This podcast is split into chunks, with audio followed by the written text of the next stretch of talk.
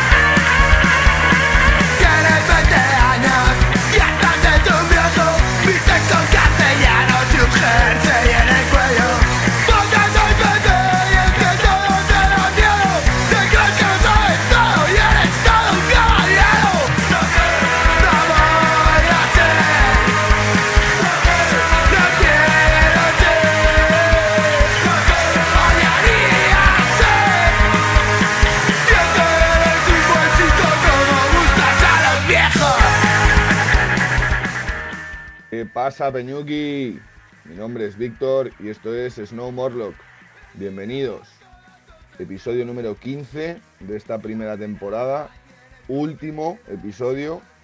Y bueno, a mí personalmente desde aquí me gustaría mandar una serie de agradecimientos, como es a toda la gente que nos ha brindado vuestro apoyo con todo este proyecto que estamos montando y formando para que la comunidad del snowboard siga creciendo y creciendo. Eh, me gustaría también mandar un abrazo muy grande a todos los deportistas que han sacado un ratito para bien charlar con nosotros y compartir con todos vosotros pues sus vivencias. Y sobre todo pues a toda la gente que nos escucha desde fuera de España mandaros un abrazo enorme y agradeceros que hayáis sacado tiempo pues para para dedicárnoslo a nosotros y sobre todo pues eso que estemos más y más unidos. Tengo por aquí a Martuki. Vamos a empezar con el programa de hoy, que tenemos una invitada fantástica. Y en breves comenzamos.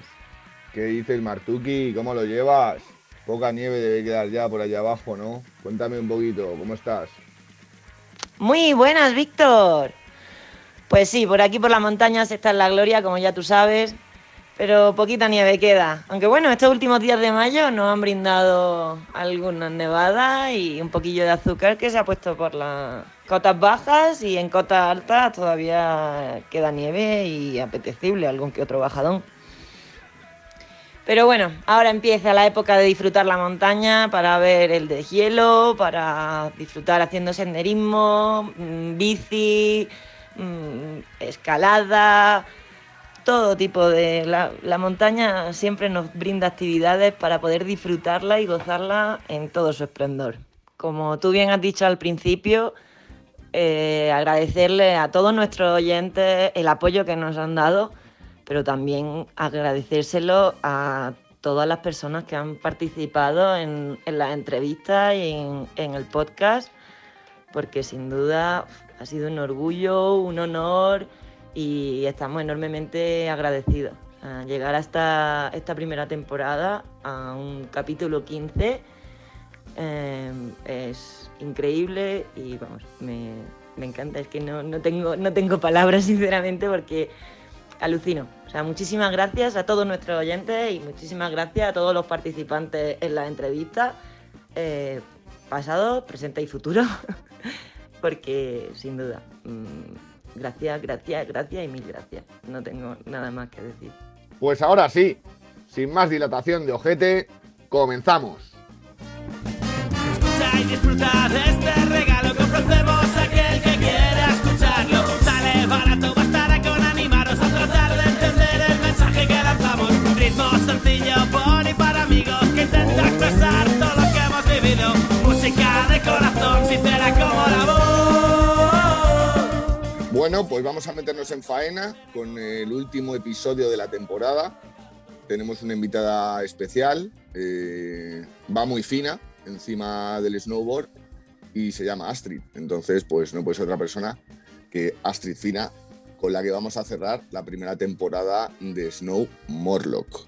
Bienvenida, amiga, ¿cómo estás? Hola, ¿qué tal? Muy bien, ¿y tú? Pues deseando hacerte entrar. Buenas. vamos a empezar con el tema de la entrevista. Te tenemos aquí unas preguntillas relacionadas con el tema del snowboard, como no puede ser de otra forma. Y yo creo que lo mejor que podemos hacer es entrar eh, ya en materia. Mm, Para mí es un placer estar con dos jodidas locas de la velocidad, como sois tú y Marta. Entonces, directamente voy a empezar a disparar las dos primeras preguntas y nos vamos metiendo un poquito en el, en el meollo. La primera, que es la que siempre realizamos, es si eres regular o goofy. Soy regular. Y la angulación y stance, que más o menos sueles utilizar. Pues mira, es 54 y luego de angulación llevo, bueno, voy en positivo y yo 27 y 3. Ahora llevo 3. Antes llevaba 6, pero ahora me lo he puesto a 3. Y en el sistema de fijaciones, ¿utilizas fijaciones, entiendo, duras o...? Porque claro, o sea, son fijaciones de freestyle, pero claro, o sea, intenta que sean fijaciones un tanto duras, ¿no? ¿O ¿Cómo son el tipo de fijaciones que usas? Sí, llevo fijaciones duras y también me va mejor a la hora de, de transmitir con la prótesis, que, sean duras. Mm, vale. Sí. Y porque, eh, claro, o sea, te íbamos a preguntar cómo te colocas encima de la tabla. Entiendo que al ser, al ser regular, eh, Sí. básicamente eh, es tu pierna fuerte, la de adelante, donde echas todo tu peso. ¿Cómo te colocas encima de la tabla para que esa transmisión, como has dicho, hacia la prótesis te dé mm, buenas sensaciones en un circuito, en unos entrenamientos?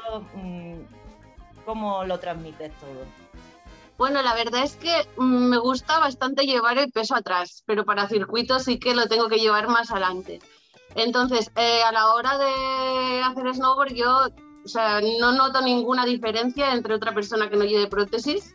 Y pues eso, intento casi siempre ir centrada. En los perantes sí que entrar adelante, pero siempre pillo más velocidad eh, poniendo el peso hacia atrás. Me siento mucho más cómoda. Aunque lleve la prótesis ahí, me he acostumbrado a llevar el peso atrás. Pues es curioso. Yo lo que tengo, o sea, una de las dudas que tengo Sí, es que echando un ojo a tu palmarés como medallista olímpica que eres en Pyeongchang o oro en Copa del Mundo en Canadá y un montón de más cosas que podríamos mencionar, ¿cuán importantes son las ayudas que reciben los deportistas paralímpicos? Bueno, los deportistas paralímpicos sí que es verdad que cuando empiezas de cero, pues hay muchas ayudas porque hay fundaciones que te ayudan a empezar, pero hay un transcurso que, que te quedas un poco colgado, ¿no? Porque hasta que tú no tienes resultados no consigues una beca deportiva. Entonces es un deporte súper caro, porque hemos pillado el deporte caro, y te tienes que ir apañando buscándote sponsors privados o estando dentro de un equipo, pero claro, para estar en el equipo nacional tienes que ser de los cinco primeros del mundo. Y pues es eso, hasta que no tienes resultados eh, no te empiezan a pagar las competiciones. Vamos, Entonces sí que noto mucha diferencia a la hora de una beca deportiva, porque una beca deportiva, em, la misma medalla a un olímpico que un paralímpico cobra tres veces menos. O a la hora del premio que te dan por una medalla, ya es, si lo comparas es ridículo. Una beca deportiva de un olímpico dura dos años y la de un paralímpico dura un año. Son diferentes comités y yo creo que se deberían unir para, para tener las mismas igualdades. Hombre, claro, o sea, mm, básicamente, ¿no? O sea, si la beca de deportiva, o sea, sois deportistas, o sea, igual que seáis para que sean paralímpicos, que sean olímpicos, que sea lo que sea, o sea, sois deportistas y tendría que ser la- las mismas condiciones, al fin y al cabo las dificultades si no se, se amplían. bastante. Sí, lo estoy hablando con Regino porque coincidimos en algunas cosas cuando hicimos la misma medalla y él me decía, dices, incluso entrenáis más horas vosotros. Y luego también pienso que nosotros, claro, nos tenemos que gastar más dinero porque a la hora de, o sea, me tengo que hacer una prótesis especial para hacer snowboard, no me sirve la de andar, esa prótesis vale 10.000 euros.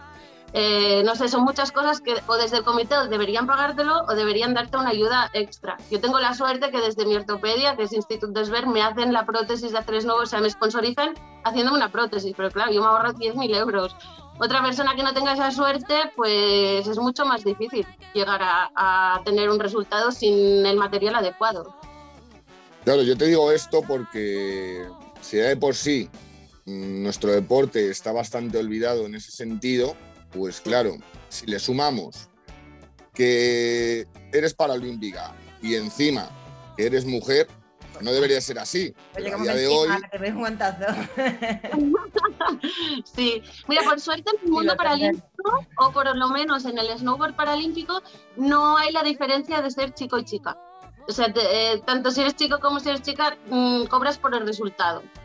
Por suerte. Pero sí que es verdad que de paralímpico a olímpico cambia una barbaridad.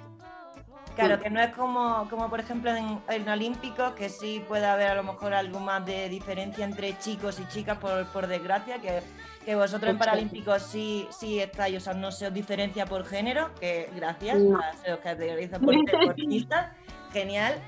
Pero claro, pero luego, por ejemplo, la duración, sí os diferencian entre ser olímpicos y paralímpicos cuando, como estás diciendo, o sea, al fin y al cabo, entrenáis más horas, tenéis más, o sea, necesitáis eh, eh, mm, la, la prótesis, lo que sea necesario básicamente, y pues, implica mucho más dinero, más luego también el material, como hemos dicho, o sea, tanto para nosotros como para vosotros, es caro todo, o sea, es que son muchísimas cosas caras y más aparte le añaden más cosas caras, obviamente, o sea, cómo pueden recortar en ayuda. Eh, eh. Sí, nos dicen muchas veces que, claro, el deporte paralímpico no tiene la misma repercusión, que la gente no lo sigue tanto, pero yo también pienso que no lo sigue tanto porque no lo dan por la televisión. O sea, en televisión española los Juegos Olímpicos dieron todas las carreras, en Paralímpicos solo las que salían los españoles. Segura que si dieran todas las carreras la gente lo vería, porque aparte detrás, normalmente detrás de, de la persona pues hay una historia de superación o hay otro tipo de cosas que la gente se engancharía también. O sea, no es que dejara de ver a los olímpicos, sino que seguirían mucho más, ¿no? A los paralímpicos. Y falta mucha visibilidad, mucha repercusión y que, que la gente nos conozca. Porque yo misma, cuando tuve el accidente, no sabía que existía esquí paralímpico ni nada, pero porque no lo había visto. Entonces, si la gente lo viera, pues nos seguirían más, yo creo que sí. A mí me gustaría un- matizar. Un llamamiento y solicitamos a los medios que por favor eh, visibilicen más nuestro deporte. Eh, en el- en el- los deportes de invierno, gracias a Dios, poco a poco le están dando visibilidad, pero por favor, o sea, es necesario más visibilidad y sobre todo al Paralímpico, porque sin duda, o sea, es un orgullo, es un, como te has dicho, es una superación, pero es que es un orgullo veros. O sea, para mí siempre y saber tu historia, el, el conocer, igual que por ejemplo de Sire Vila, en, en atletismo, en- o sea, todas las personas que conozco de, de Paralímpicos, soy increíble. O sea, un 10 de personas. Y, y es eso, o sea, no solo por el espectáculo que hacéis de, de deporte y por joder, o sea, madre mía, yo me he tirado un año con la pierna partida y jugar, o sea, el volver a aprender a andar, el volver a aprender a, a correr, el volver ver una persona paralímpica que con todo lo que ha tenido que superar contra, o sea, es que todo eso y como tú dices, eso engancha, es la visibilización, el- el, es la superación de una persona y decir contra también mm, ejemplo de superación para el resto de, de las personas. O sea, es, es necesario. O sea, por favor, más visibilidad a los deportes paralímpicos. Es necesario. Y a mí lo que me llena también es que sin quererlo, porque yo hago lo que me gusta, estoy ayudando a mucha gente, ¿sabes? Porque mucha gente por redes sociales me han escrito de, hostia, una chica que se, haciendo snowboard se partió muchos huesos y no quería hacer más snowboard. Y su tía le habló de mí, me empezó a seguir y la chica ha vuelto a hacer snowboard. Entonces ella dijo, va, lo dejo. Y pues mira, viendo que yo pude, qué tal, pues ella ha vuelto a hacer snowboard. A mí que me manden estos mensajes, pues lo que más me llena, ¿sabes? Que sin darme cuenta, a mi día a día estoy ayudando a los otros. Sin duda, Mm. sin duda. A mí me gustaría matizar lo que comentaba antes, que añadía lo de mujer, que Marta me ha dado el toque, con toda la razón, pero yo no lo decía. lo de- yo me refería sobre todo al tema de por qué en muchos casos sigue habiendo esa discriminación o ese distinto trato. O sea, yo a lo que me refería es que yo no sabía que había, que en este caso sí se os trataba igual, indiferentemente del género, pero a día de hoy en nuestra sociedad no siempre pasa así. Entonces sí que quería matizar que yo me refería a eso, ¿vale? Mm. Que luego, que luego, luego los haters me van a dar en toda la boca y, y a, a mí me encanta que me den en toda la boca, pero que queden bien matizado lo- a lo que yo me refería en ese momento. Sé que me habéis entendido ya vosotras dos perfectamente y de ahí y de ahí han surgido las risas, pero creo que también es importante matizarlo para eh, pues empezar también a concienciarnos con todo eso, ¿no? Porque viviendo en 2021, pues igual tenemos que empezar a vivir en 2021 y no en 1962. Fuera de nuestro género, del género que tengamos, somos todos deportistas, todos somos amantes de la montaña, de los deportes de, de invierno, de, lo- de la nieve. Eh, que no tenemos que pensar que una persona hace esto, hace porque es chica o porque es chico, sino porque es de- Ahí es donde yo quería llegar. Ahí es donde yo quería llegar. Sí, sí, sí, sí, totalmente. Vale. ¿Te parece que nos cuentes un poquito? Porque sabemos que sufriste un accidente en moto, que fue un poco el causante de tu cambio de vida, pero ¿cómo y cuándo te surge la idea de empezar con el snowboard y por qué? Vale, pues bueno, yo tuve un accidente en el 2009, del cual estuve tres años intentando salvar el pie y al final decidí amputarme el pie. Y tengo un amigo que se llama Kiko Caballero, que es profesor de snowboard en Vaqueira, y, y él antes de accidente siempre me decía, vente a probar el snowboard, pero ¿sabes eso que tienes una vida en la ciudad tan rutinaria? O sea, yo no hacía nada más que ir a trabajar con los amigos, ir a spinning de vez en cuando.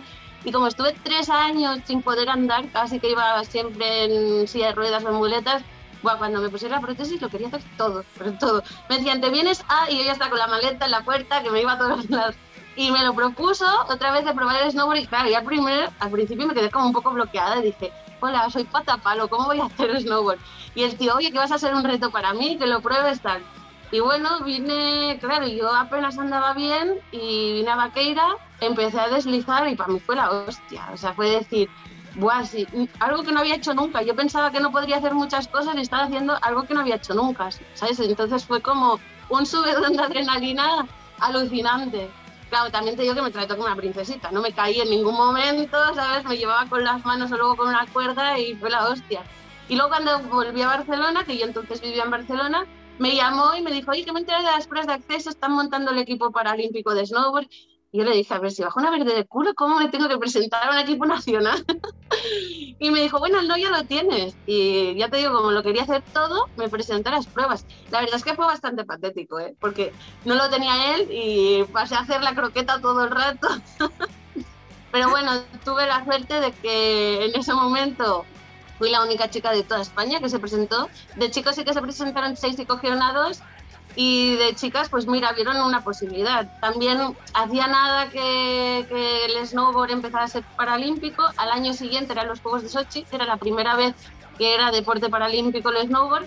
Y el nivel de las chicas era bajito. No era pésimo como el mío, pero era bajito.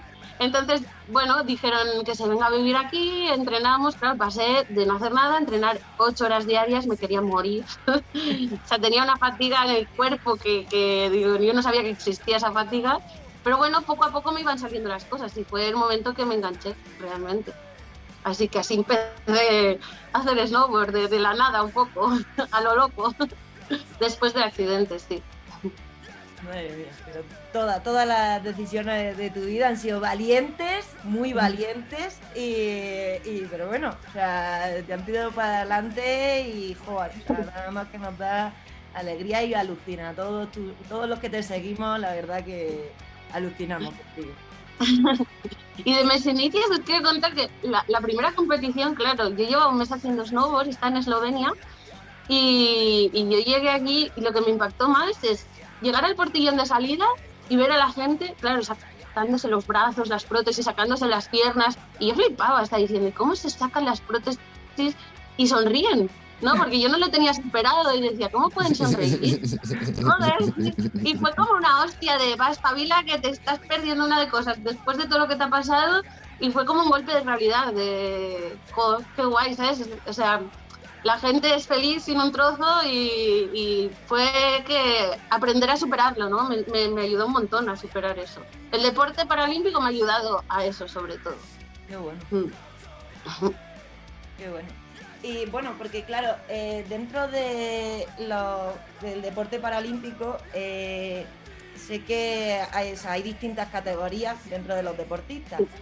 Pero claro, o sea, si competís, por ejemplo, tanto a una persona que le, que le falta una pierna con una persona que a lo mejor tiene las dos piernas pero le falta un brazo, ¿no? Mm. Entonces, Sí, eso funciona. Claro, es que es muy difícil eh, clasificar. En esquí sí que como... O sea, nosotros bajamos en border cross, tenemos que bajar con otras personas. En esquí, como es individual, sí que depende la, lo que te falte o la visión o lo que sea, pues te suman segundos o te restan segundos, lo que ellos creen que sea más fácil o más difícil, ¿no? Pero en border cross, como tenemos que bajar juntos, pues nos clasifican en si eres amputado eh, de brazo. Luego, si eres amputado tibial, es una categoría. Si eres amputado femoral, es otra categoría. Si, por ejemplo, te faltan las dos piernas por la tibia, te ponen con los femorales porque lo tienes más difícil.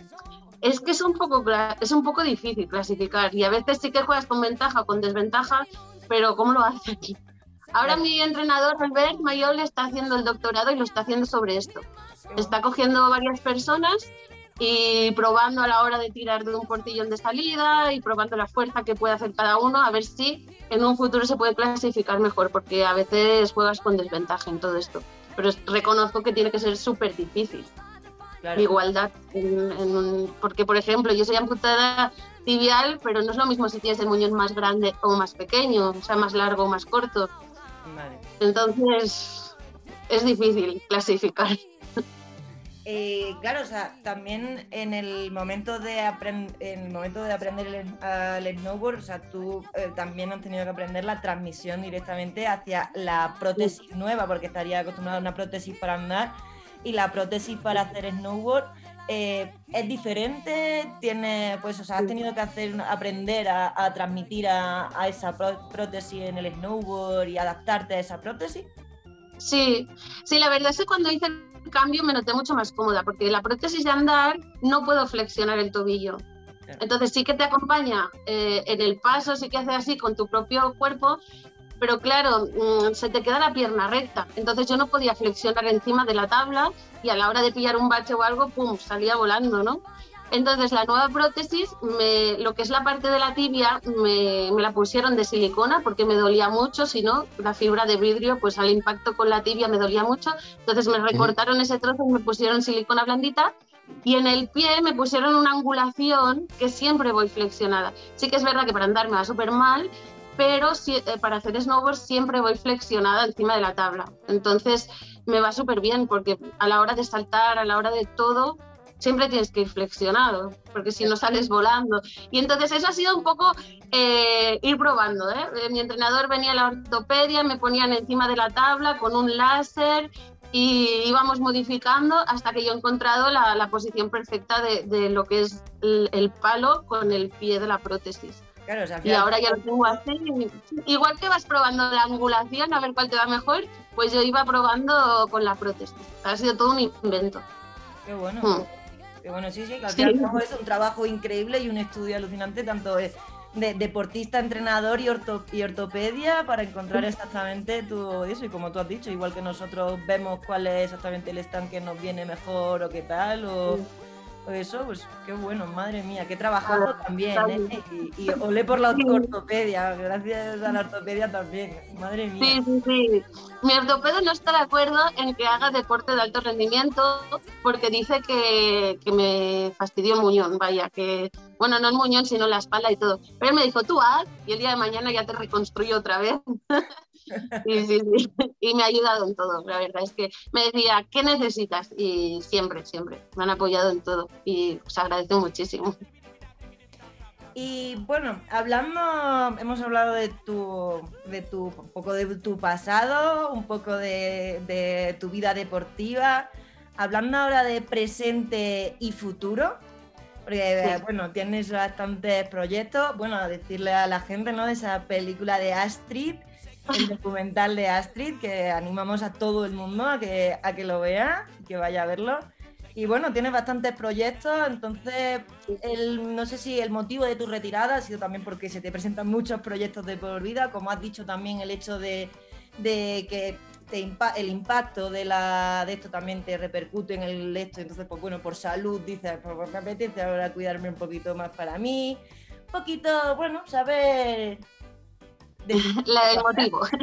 sí, No, yo la verdad es que el último año que estuve compitiendo eh, tenía muchos dolores en el muñón, pero sí que es verdad que poco a poco las ganas se me fueron yendo, ¿no? Porque estar en el alto rendimiento significa, claro, yo dejé, no es lo mismo una persona que venga desde abajo, desde pequeño, buscando el alto rendimiento, que una persona que venga ya mayor, ¿no? Yo empecé a hacer Ujú. snowboard con 29 años y pasé de estar siempre con mi familia, con mis amigos, con una vida, una vida normal, a estar sola, porque claro, es una vida muy solitaria estar en alto rendimiento, estar sola entrenando ocho horas diarias, eh, tenía un día libre a la semana, es muy cansado y muy sacrificado.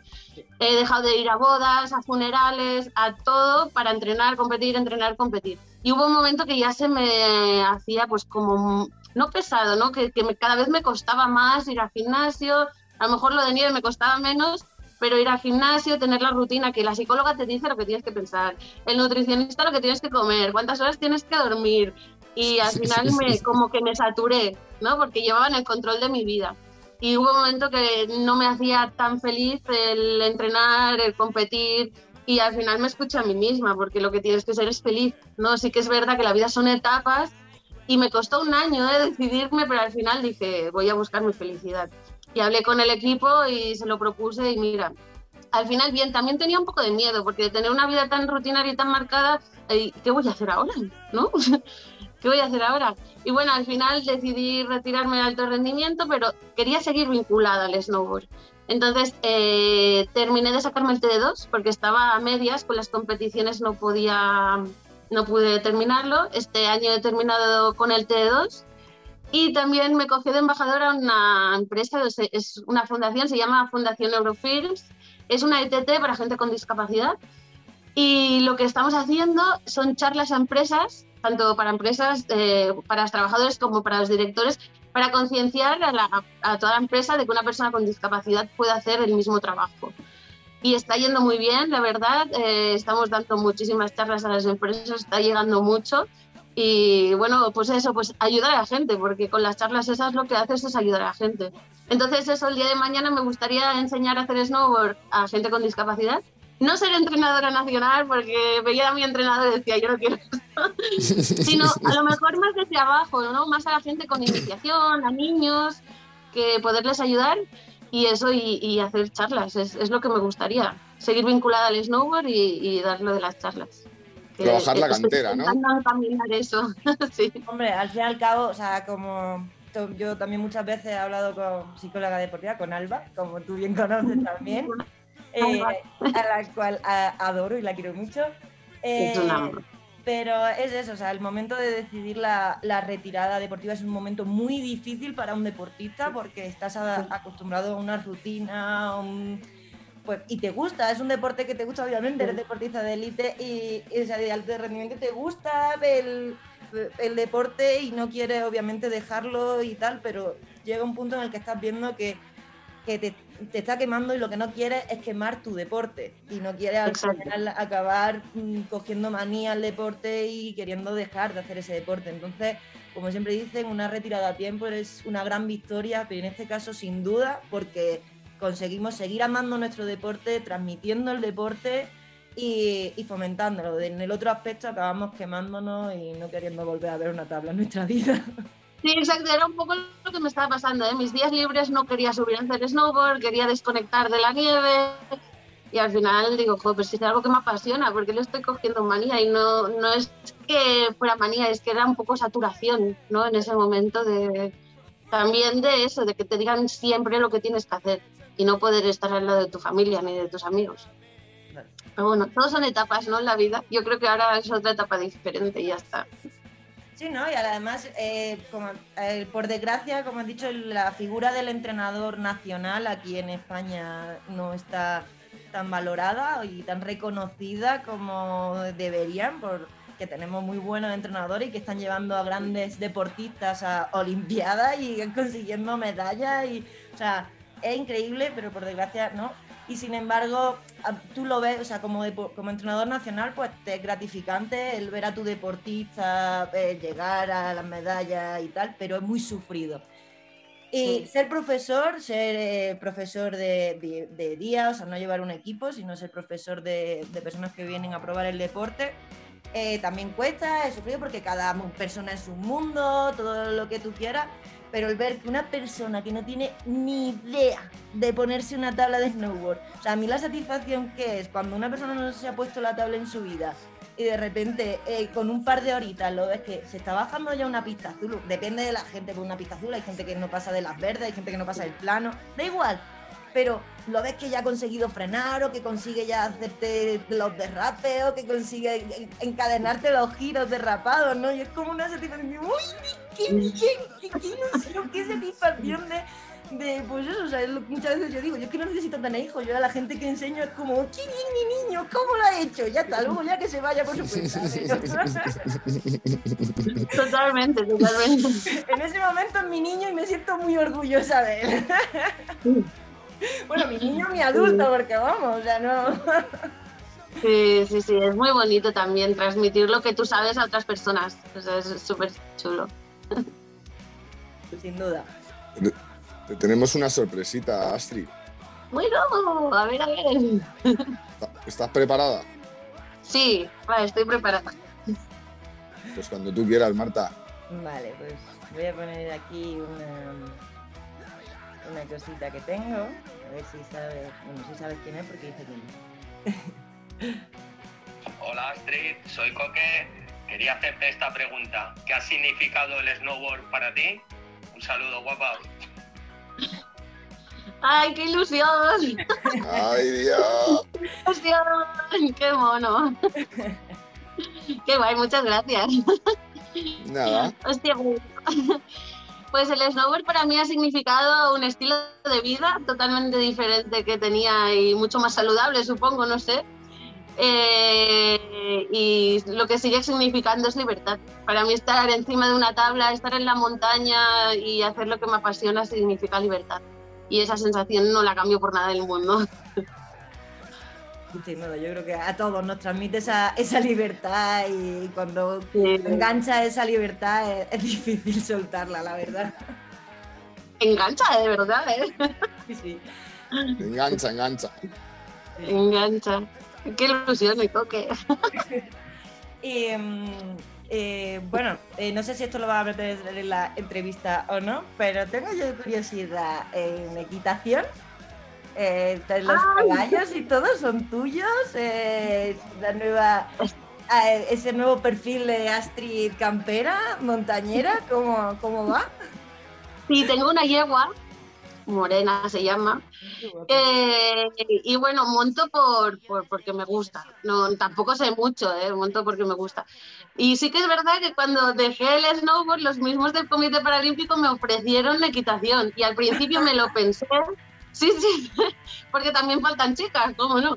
Y al principio me lo pensé, pero buah, pens- luego pensé, no deja de ser lo mismo, estar en el alto rendimiento, eh, ir al gimnasio, entrenar, y no voy a dejar una cosa para meterme en otra. O sea, si lo dejo es para buscar otro estilo de vida, no para buscar otro deporte. Claro. Así que lo hago por pasión. Me encantan los animales, todo tipo de animales, y lo hago por pasión, porque me gusta un montón. Y para dar paseitos, qué guay, qué guay, ese es mi, mi sueño. Mi sí, familia sí. tienen, tienen caballo y yo sé montar a caballo desde chica y, vamos, de hecho yo antes competía en equitación ¡Ay, qué guay! de chica, Qué guay.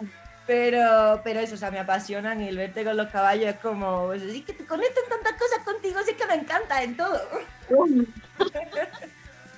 Es que lo que te transmite un caballo es una pasada. Es que, yo qué sé, para mí es como un perro gigante, ¿sabes? Que la mía, por ejemplo, te sientas y es como un sofá, Sí. no se mueve. Y, y es que, no sé, eh, te dan tanto los animales, que tengas el día que tengas, ellos van a estar bien contigo, ¿sabes? Así que me encantan. Pues sí, A mí me gustaría-. Por desgracia no hay muchas chicas y me gustaría decir que animo a todas las chicas que hagan eh, deporte, ya sea snowboard, ya sea equitación, ya sea mm, lo que sea, pero chicas, Petanca. por favor, de, petanca, parchís, ajedrez, me, me da igual lo que sea, pero a todas las chicas, o sea, no es que llegamos a los 15, 20 o 25, a la edad que penséis que llegáis y hay que dejar de hacer deporte. No, seguid haciendo deporte, que somos auténticas máquinas, hombre, y hay que seguir para adelante y haciendo deporte. Exacto. A mí me encantaría mandarle un saludaco grande porque es una persona que justo a los tres mm, creo que nos ha marcado, los tres la queremos un montón, la has mencionado tú antes, Marta, y sé que lo va a escuchar, así que desde aquí creo que desde, lo- desde los tres corazones que estamos aquí en esta charla, un abrazo y un besazo enorme para la señorita Camuñitas, Alba Alba, Villamediana. Sí, la verdad que sí. Yo creo que las tres personas que estamos aquí la queremos mucho. Sí, sí, sí, sí. Un besito. Pues hasta aquí el episodio número 15. Exactamente. Qué guay. Oye, pues muchas gracias eh, por invitarme y por pensar en mí. Ha sido muy guay. Solo faltaría, solo faltaría. O sea, y qué mejor que cerrar eh, la primera temporada, que ha sido un poco raruna con todo el tema pandémico y demás, pero hay que decirlo, con una medallista olímpica, eh, una tía de puta madre, simpática y pues eso, campeona de campeones. Entonces, pues para nosotros es un orgullo haber contado contigo en esta primera temporada, en nuestro último programa de esta primera season. Y pues súper agradecidos, súper agradecidos, Astrid. Ya cuando vengas aquí al Sanadú, No, para mí placer. ya cuando vengas aquí al Sanadú, que yo sé que hay cositas por ahí, pues ya, Sí. ya, ya gestionaremos cositas. Ya igual podemos hacer pues algún sorteo con alguna entrada, que eso ya lo habíamos hablado, pero bueno, Mm. ya te digo, lo, yo con lo que quiero que te quedes, eh, bueno, deseo que hayas pasado un buen rato, que en tu cara lo eso, perci- divertido. en, en tu cara lo percibo y sobre todo pues estarte súper, súper agradecidos porque para nosotros es de vital importancia que vosotros, los campeones de, de nuestro país, pues nos apoyéis y nos deis el respaldo que se merece esta comunidad, que al final nosotros lo que queremos es que ya que vosotros nos apoyáis, pues que haya una conexión entre todos vosotros, ¿no? Entonces, en la medida de lo en la medida de lo posible, pues es lo que también procuramos. ¿Por qué? Porque al final uno de nuestros objetivos, sin duda, es que la comunidad del snowboard crezca. Entonces, mm, si los amateur están unidos, los que somos profesores estamos unidos, los pros estáis unidos, pues al final lo único que puede salir es que este deporte vaya poquito a poquito para arriba, ¿no? Y al final es un poco lo que buscamos. Sí. Hombre, de todas formas, eso, o sea, yo creo que bastante, como tú has dicho, estamos bastante unidos, tanto dentro del mundo de los deportistas, dentro del mundo de amantes de la nieve, p- profesores, entrenadores, tal. O sea, es como, yo qué sé, igual que vas a Alpes en verano y es una pasada, ir a una competición y encontrarte a gente de otras estaciones y tal, y pues o sea, mo- como lo que siempre he dicho, ¿no? Lo mola el irte, porque a mí me molaba mucho irme de competiciones porque me encontraba con gente en otras estaciones que si no, no no veía y tal, y, y era muy guay. Pero ahora, por ejemplo, eso, o sea, me voy a Vaqueira y sé que voy a encontrar con uno, con otro, me voy a Andorra, te vas a Gran Valida y te vas a encontrar. Y es una, somos una familia dentro del snowboard que, que mola mucho, la verdad. Está muy guay, el snowboard nos ha unido y espero que no nos separe porque mola mucho esta familia. Ya ves. Pues nada, bonita, muchísimas gracias por tu tiempo. Ha sido un placer, Gracias. como, como te decía antes, y nada, estamos en contacto. No, yo os quería agradecer a vosotros ¿no? por dar visibilidad a este deporte, por hacerlo crecer, que se agradece. Y nada, por unirnos a todos también más, ¿no? De lo que estamos, que eso es súper bonito. Así que muchas gracias y por contar conmigo. Eh, encantadísimos de la vida. Venga, muchas gracias por todo. Que vaya Nada, muy bien el fin de semana. Igualmente. Igualmente, Vale. un besote grande. Adiós. Chao. Chao, chao, chao. Adiós.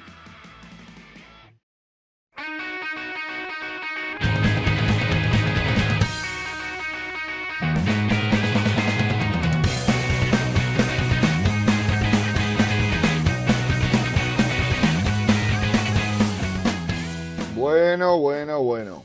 Pues hasta aquí la primera temporada de Snow Morlock. ¿Quién no lo iba a decir, Martuki, que nos iban a salir 15 programotes y con la calidad de invitados que hemos tenido en cada uno de todos ellos? Eso es, Víctor. Muchísimas gracias a todos y a todas.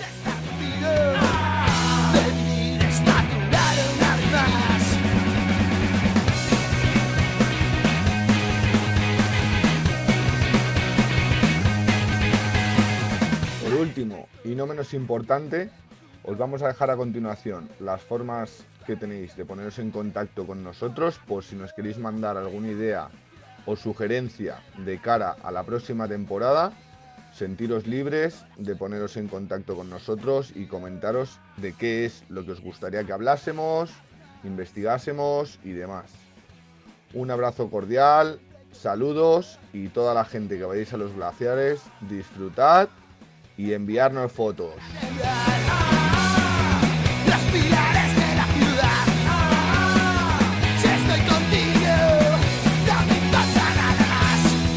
Podéis escribirnos a nuestro Instagram, arroba snowmorlock, y o también a nuestro correo electrónico snowmorlock.gmail.com. Será un placer interactuar con todos vosotros y vosotras, amantes de la nieve y frikis del snowboard. Y como dice Víctor, mandadnos fotillos a todos aquellos que estéis en la nieve en verano, poniendo los dientes largos, en glaciares o bueno, en el Sanadú incluso. Y yo espero hacerme alguna escapadilla. Si no es al glaciar, obviamente, pues al Sanadú creo que caerá, garantizado. Muchas gracias a todos. Un fuerte abrazo.